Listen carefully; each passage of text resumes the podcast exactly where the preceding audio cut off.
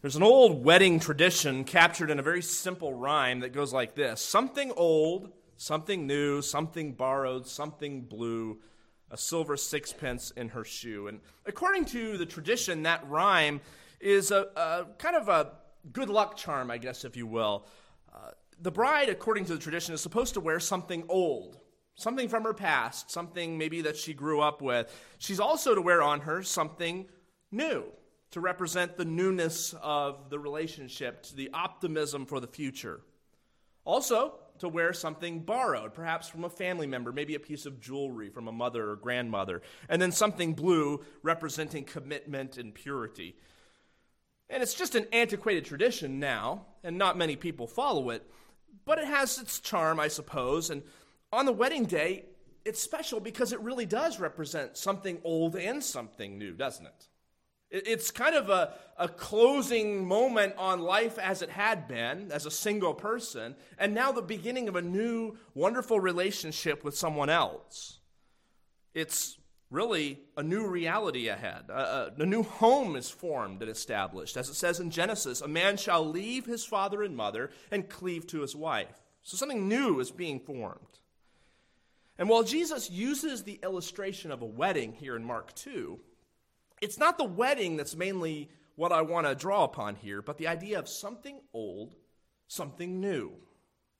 There's a transition point happening when Christ appears on the scene. He is bringing not just a revamped version of the old, but he's bringing with him something entirely new.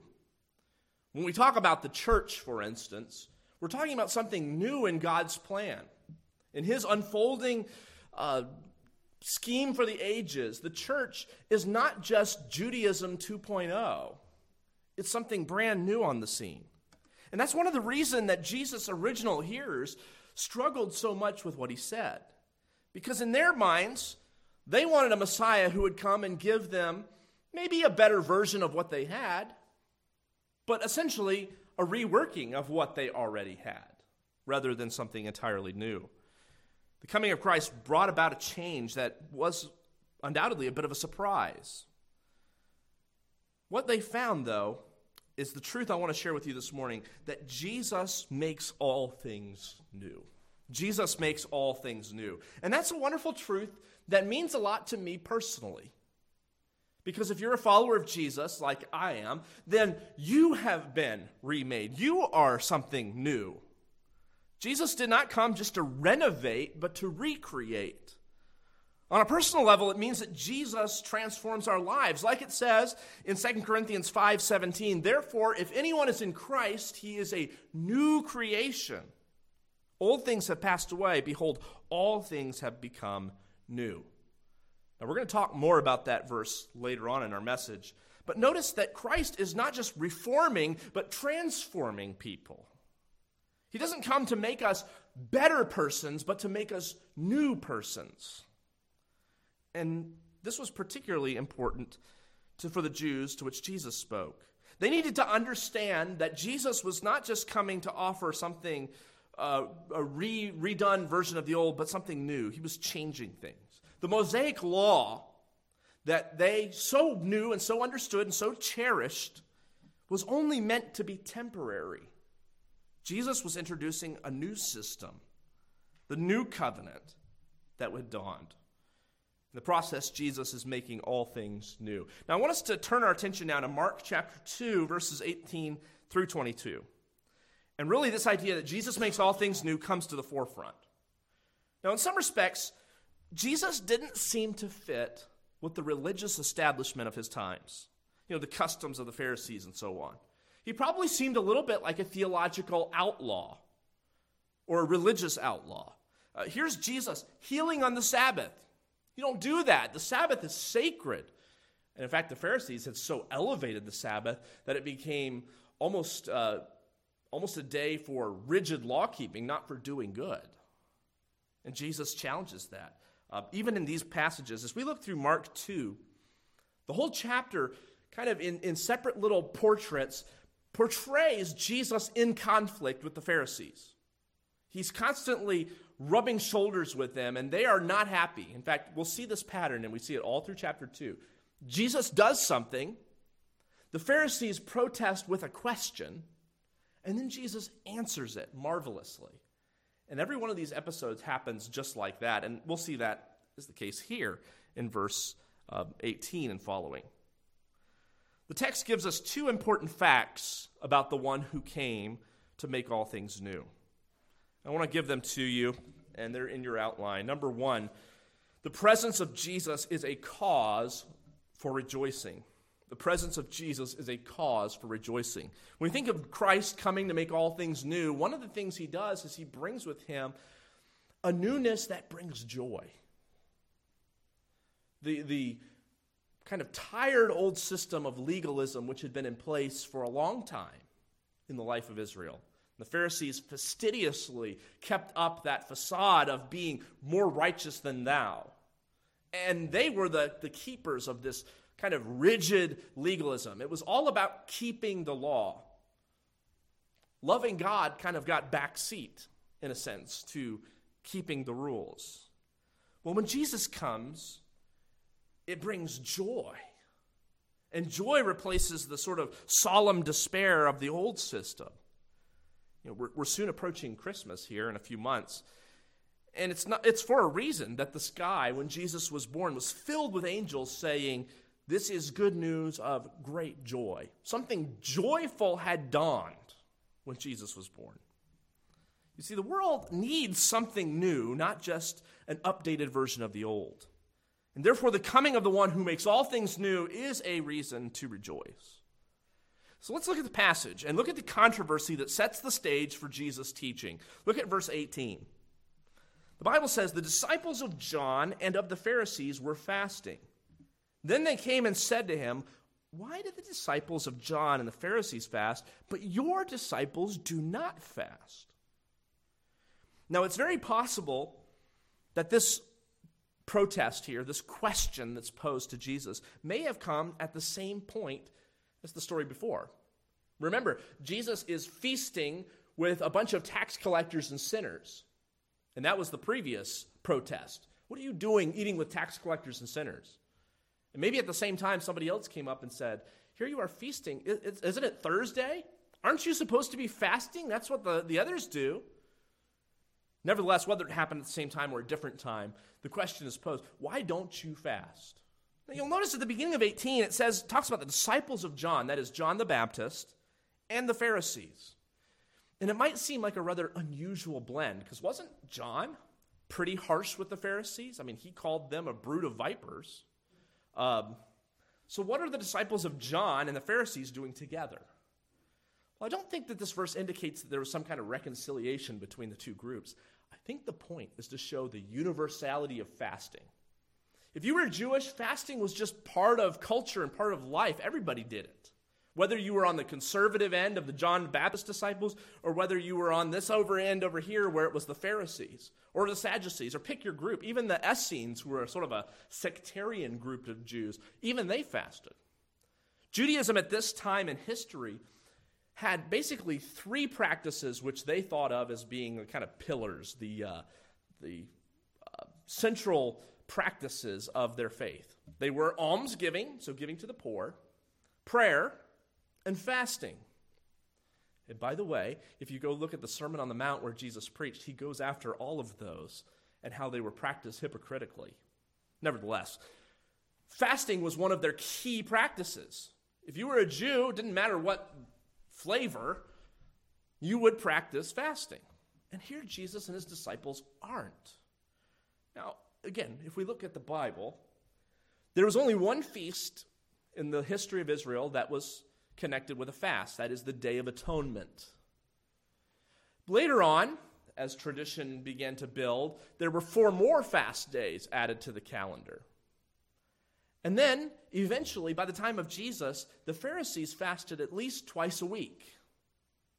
And that was partially to as a religious obligation or a religious expression, but as we know from the Pharisees, it was also a way of attracting attention. They wanted the praise of men to come to them. Again, we also see in the Bible that fasting was practiced intermittently. We know certain occasions, for instance, Nehemiah fasts when he hears that Jerusalem is torn down. Uh, the, the Ninevites fasted when they heard the preaching of Jonah. Esther called for a fast when she went before King Ahasuerus. Jesus fasted for 40 days in the wilderness. And later on in Acts, we see the church fasting as they prayed about Paul and Barnabas going out into the mission field. So the practice of fasting is kind of all over the place. Here, though, the question why does Jesus and his disciples not fast? Now, again, the practice of fasting is going without food or water for a period of time for some spiritual reason. Or maybe to say it slightly differently, fasting is denying yourself something in order to draw near to God. So, again, that's a little bit broader definition of fasting. It might include other things besides just food. But it's often done in times of mourning or grieving over sin. It could also be done in preparation for something, like we saw in Esther or Acts. Whatever reason a person fasts, it was done for, for and unto God. That's why it's wrong to fast for the approval of others. Uh, likewise, Fasting is not just a Christian form of dieting or weight loss, it's, it's something for a spiritual purpose, for a spiritual reason. And so they ask, why are you not fasting? And, and another question that comes up pretty frequently is as Christians today, are we supposed to fast? Well, we're never commanded to fast in the New Testament. We're never told you must do this. But there are places, and we'll see it even here in the passage, which imply that Jesus' followers will fast. Here's what I think I think fasting is something that we are permitted, it's something that we uh, can practice as Christians, but we don't have an obligation to do it. So, in other words, if you're not fasting, or haven't fasted maybe for a long time, that does not mean you are out of the will of God or you're somehow in sin. It's not something we must do, but it is something we can do. And Jesus assumes that his disciples will practice that. So they come to Jesus and ask, Why are your disciples not fasting? Now, again, the question here is who's the they? It says in verse 18, Then they came to him. Well, it was probably just the Jewish kind of population. It wasn't people of a particular group, but they do point and say the Pharisees over here are fasting, disciples of John over here are fasting, but Jesus' disciples aren't fasting. What's up with that? So we see this question of fasting that comes up first. And Jesus responds to the question of fasting with two statements. The second has two parts. So the first statement alludes to the bridegroom, the image of a wedding. And then he uses two illustrations to explain the point he's making. So let's look at the first statement, the example of the bridegroom. The example of the bridegroom. Look at verse 19. Jesus said to them, Can the friends of the bridegroom fast while the bridegroom is with them? As long as they have the bridegroom with them, they cannot fast. But the days will come when the bridegroom will be taken away from them, and then they will fast in those days. Remember what we read in verse 19. It's an answer to a question. So, why don't your disciples fast? And, and Jesus answers in the form of a question Can the friends of the bridegroom fast while the bridegroom is with them? Now, Jesus here draws upon a very familiar practice that uh, everyone would have understood the first century Jewish wedding. Now, the obvious answer to the question here is no. Do the friends fast while the bridegroom is with them? No. Because again, a wedding is not a time for fasting, it's a time for feasting, it's a time for celebration. Um, the friends of the bridegroom mentioned here are those people who were uh, attendants who would accompany the bridegroom as he would make procession to the house of his to be bride, and, and there they would retrieve her, and there would be a huge multi day feast in which the whole community would be invited, and people would eat and drink, and it would just be a wonderful time. Not only was it, would it be an odd time to suddenly start fasting, but I actually read that some of the rabbinic writings and things said that you were prohibited from fasting. Like, even if you were in the middle of a, a five day fast and somebody that was a friend got married, you were supposed to break the fast because a marriage is no time for fasting. It just wasn't. It was a time to celebrate. Again, we're coming up on the holidays here. And I would say in our culture, Christmas is no time for fasting, is it? In fact, uh, In fact, if you're on a diet and you're getting near the holidays, I mean, it doesn't matter how faithful you are to the diet.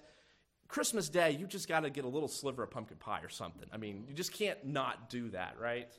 Um, and if you're somebody who gets through the holidays by keeping your diet, God bless you. But it's a time for feasting, it's a time for joy, right? That's what the, the holiday season's about. It's about joy, and part of that's expressed in, in feasting. And so it was with a marriage. He says, This is not a time for my disciples to be fasting. Remember what I just said.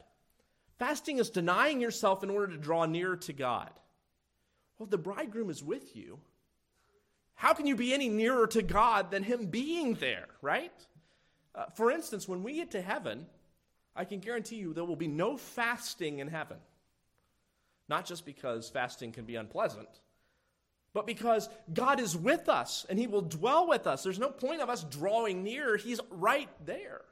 So it was with Jesus right there with them. In fact, He says at the end of verse 19, they cannot fast. This is, it's not something that they're even permitted to do because they're in the presence of the bridegroom. The presence of Jesus changes everything. He makes old things new. And his coming is a cause for joy, his presence a reason for rejoicing. And the disciples could not fast as long as Jesus were with them. But I think in the very next verse, Jesus gets to the heart of the matter. So, yeah, there's the example of the bridegroom, but also he gets to the heart of the matter in verse 20. The days will come when the bridegroom will be taken away from them, and then they will fast in those days.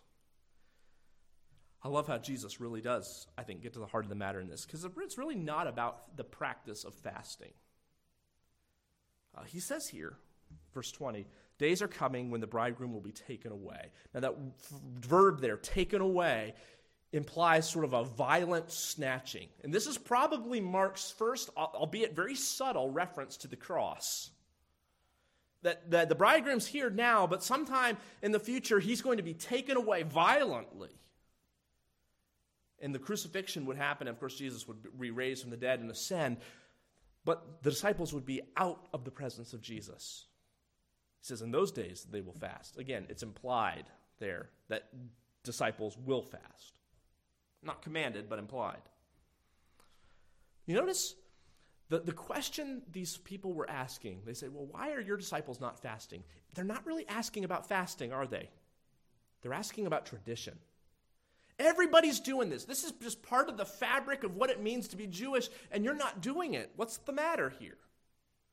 You see, Jesus, he basically says, you know, my disciples will fast. The issue here is not about who's fasting, who's not fasting, but rather they're trying to force Jesus into the mold of what they expected, what they thought Judaism and its core practices were all about.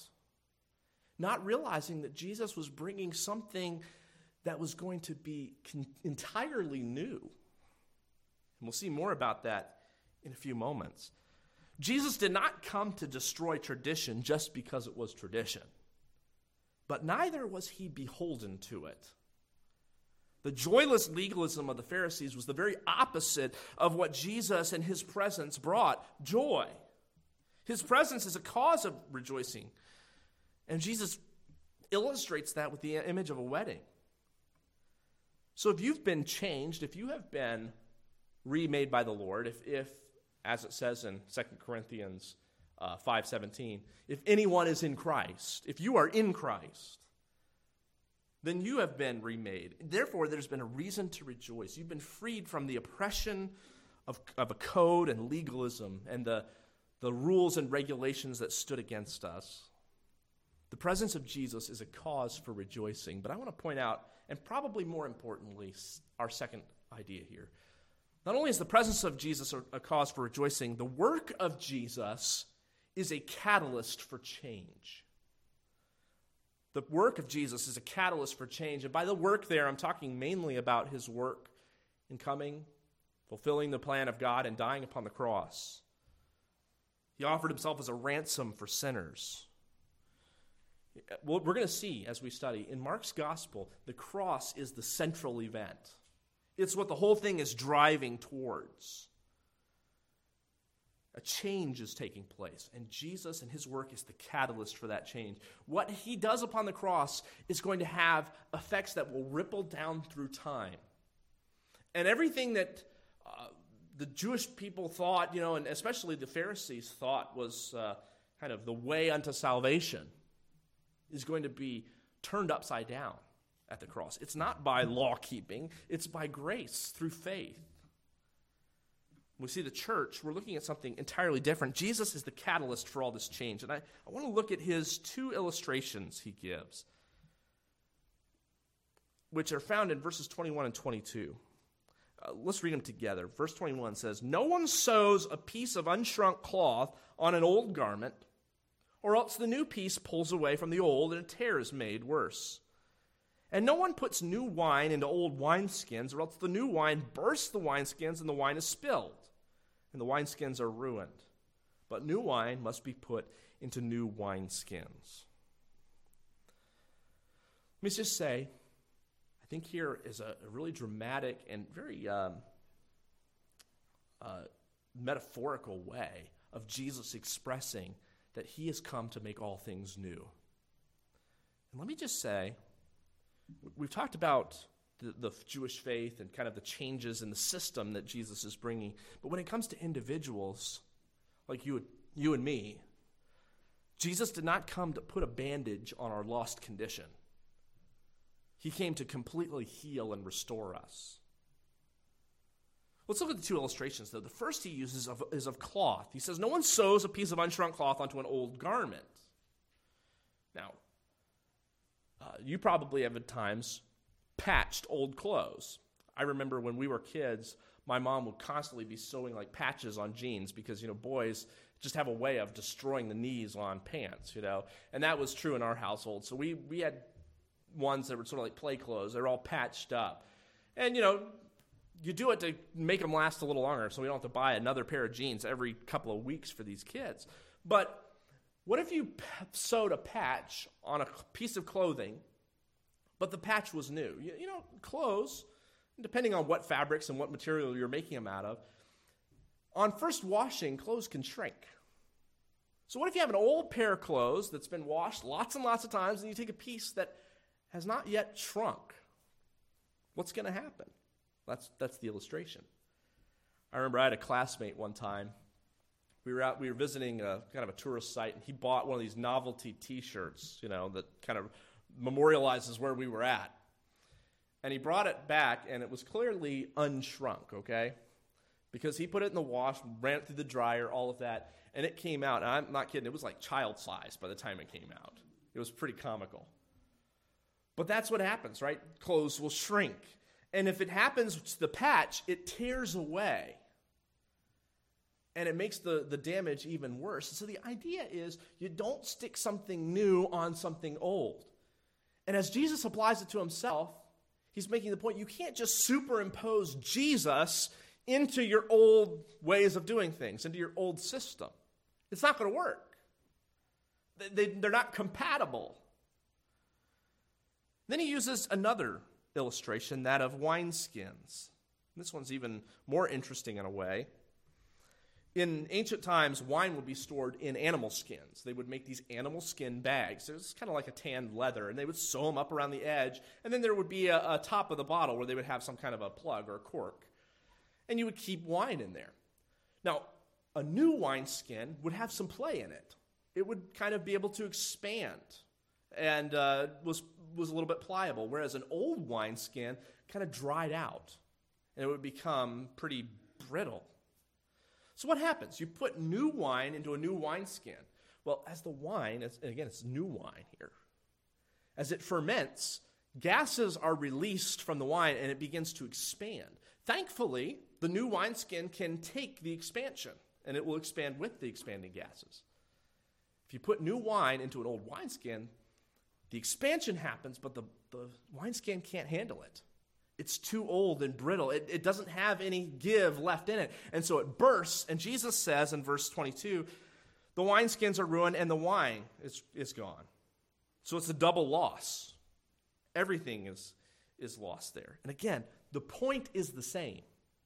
You can't put what is new into what is old. Jesus does not fit into the old patterns. You can't just stick him in, plug and play. You've got to be able to, to put it, there's, there's a whole new system that's coming with Jesus.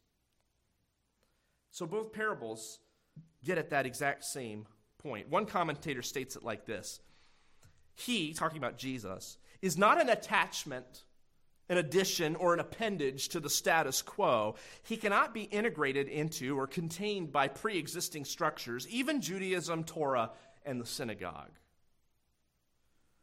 Of Jesus, two reasons why his disciples don't fast. The first is practical Jesus is here.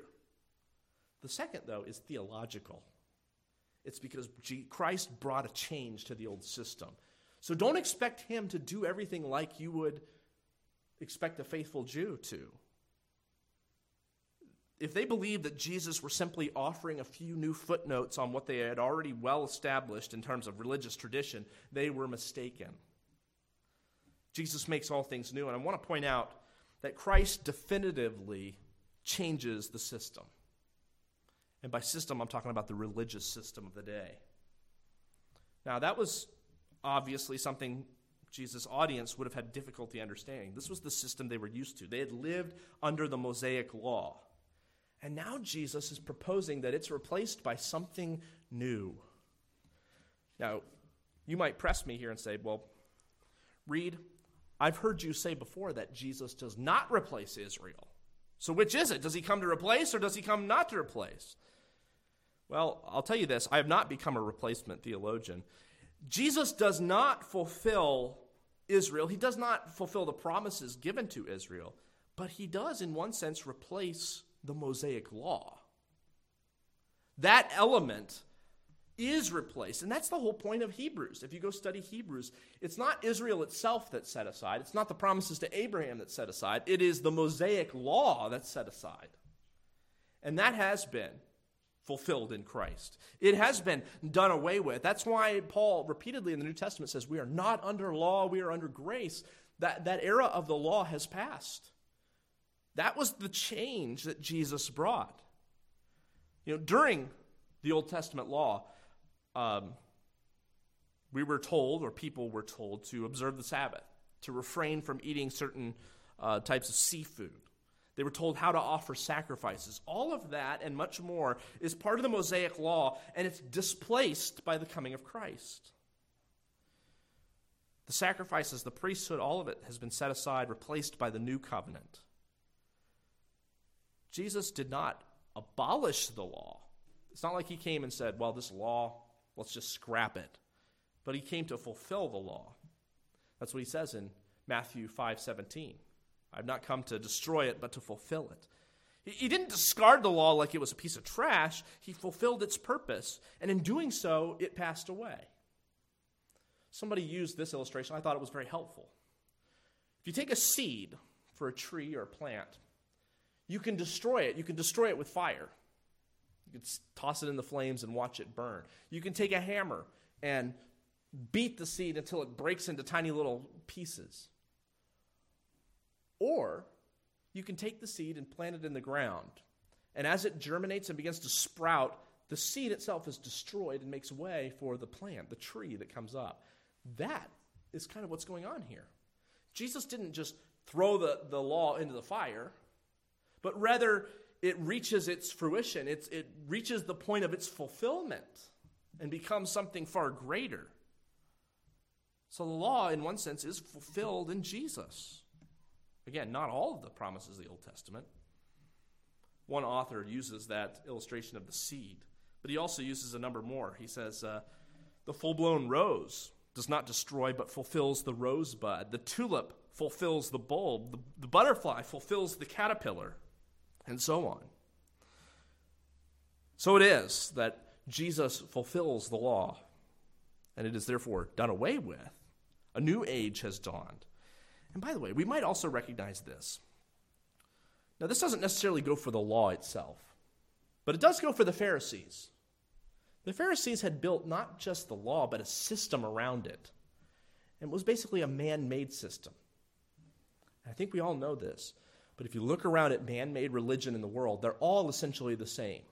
You must do enough, you must do something to earn your right to be accepted by God. You've got to do whatever religious rituals or good works, uh, whatever uh, you know, kind deeds are required that earns you points with God, and eventually you will earn a place in paradise, whatever that might be.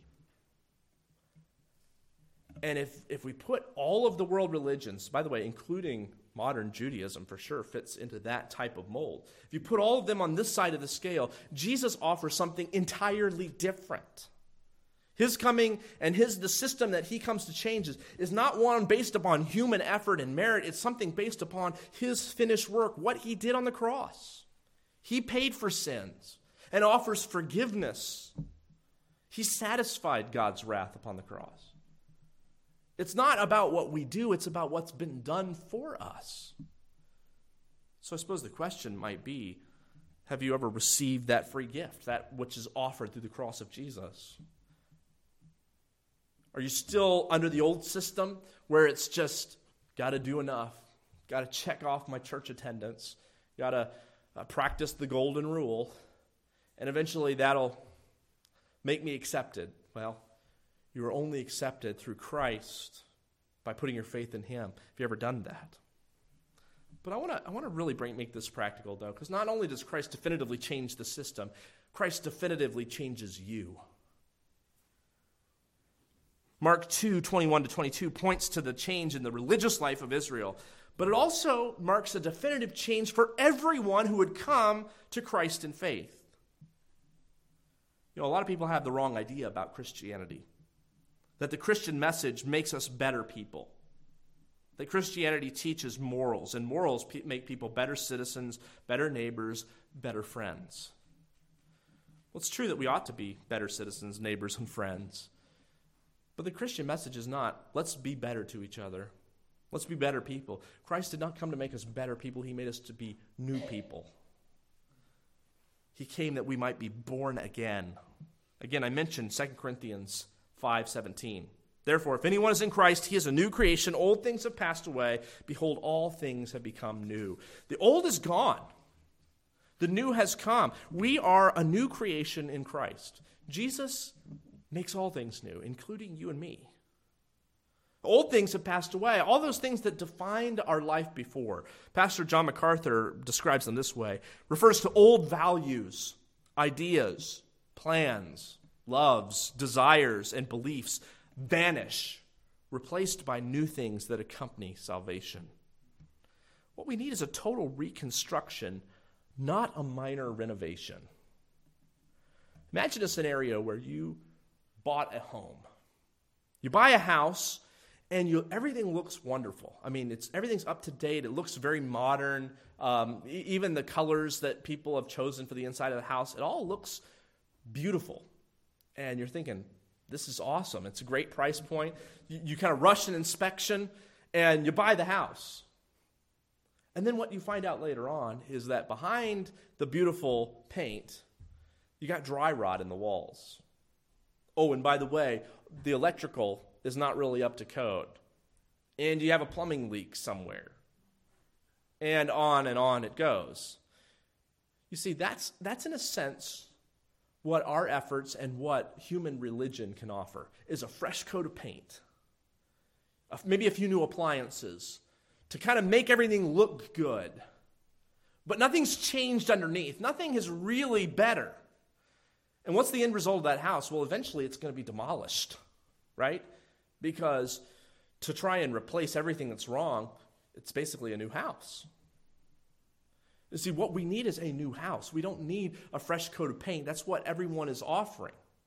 You know, oh, make your life look a little better. You know, have better relationships. Have better this. Have better that. And what we need is not something better. We need something new.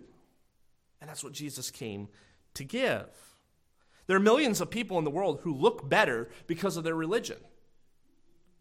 They try to do good to others. They, they follow that golden rule. They, they give to charities. They've got all these coats of paint on their life, but they're still sinners at their heart. Jesus came not to renovate, not just to improve our lives, but to bring a radical change. We need to be new. And only Christ can do that. Only Jesus can take us and change us at that deepest point where our heart is corrupted, sinful, and change us into dearly beloved children. So I guess uh, if, if you're a believer this morning, if, if you can say, you know what, I have set aside my own efforts, I've set aside false religion and, and man's ways, and I, I am trusting in Christ, then I suppose the question might be does your life look like a new creation? Or to some degree, do we kind of hang on to the old ways because they're familiar to us? You know, do we really look like that? Are we walking in the change? Here's how Paul says it. He says, If we've been changed from children of darkness into children of light, let us walk as children of light, Ephesians 5. This is different than trying to be a better person. Christ has done for us what we could never do for ourselves, and since we've been changed, we ought to live consistent with that change he has brought. Uh, I want to turn our attention just for a moment to Ephesians chapter 5. Or excuse me, Ephesians 4. We'll go one chapter earlier. Let me read to us verse 20 to 24. The Bible says, But you have not so learned Christ, if indeed you have heard him and have been taught by him, as the truth is in Jesus, that you put off concerning the former conduct the old man, which grows corrupt according to deceitful lusts and be renewed in the spirit of your mind, and put on the new man, which was created according to God in true righteousness and holiness. So Paul talks about it in terms of putting off, putting on. He says, if we've been, if we have learned from Christ, if He's the one who has taught us, if we are walking in His path, then we ought to put off those old practices, the old ways of thinking, the old patterns of lifestyle. And then he says in the middle, be renewed in your mind. There, there's something should change about the way we think. And it should be a gospel change in our thinking. And then we put on the new man, which is according to God in true righteousness and holiness. So, what you and I need is not to be a better person, but to be a new person. Now, I have a tendency, I think, like some of you, I wouldn't quite call myself a hoarder,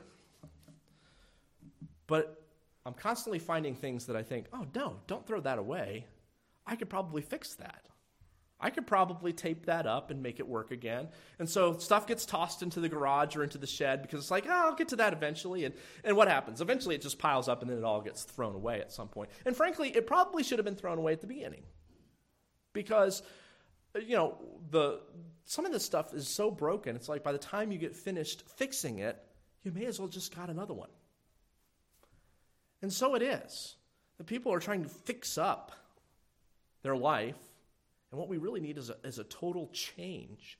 Uh, Charles Spurgeon once told a story of a simple countryman who was coming into a gunsmith. He had an old flintlock musket that he wanted repaired. So he brought it in, gave it to the gunsmith, and after he examined it, he said, your gun is very worn out, ruinous, good for nothing condition.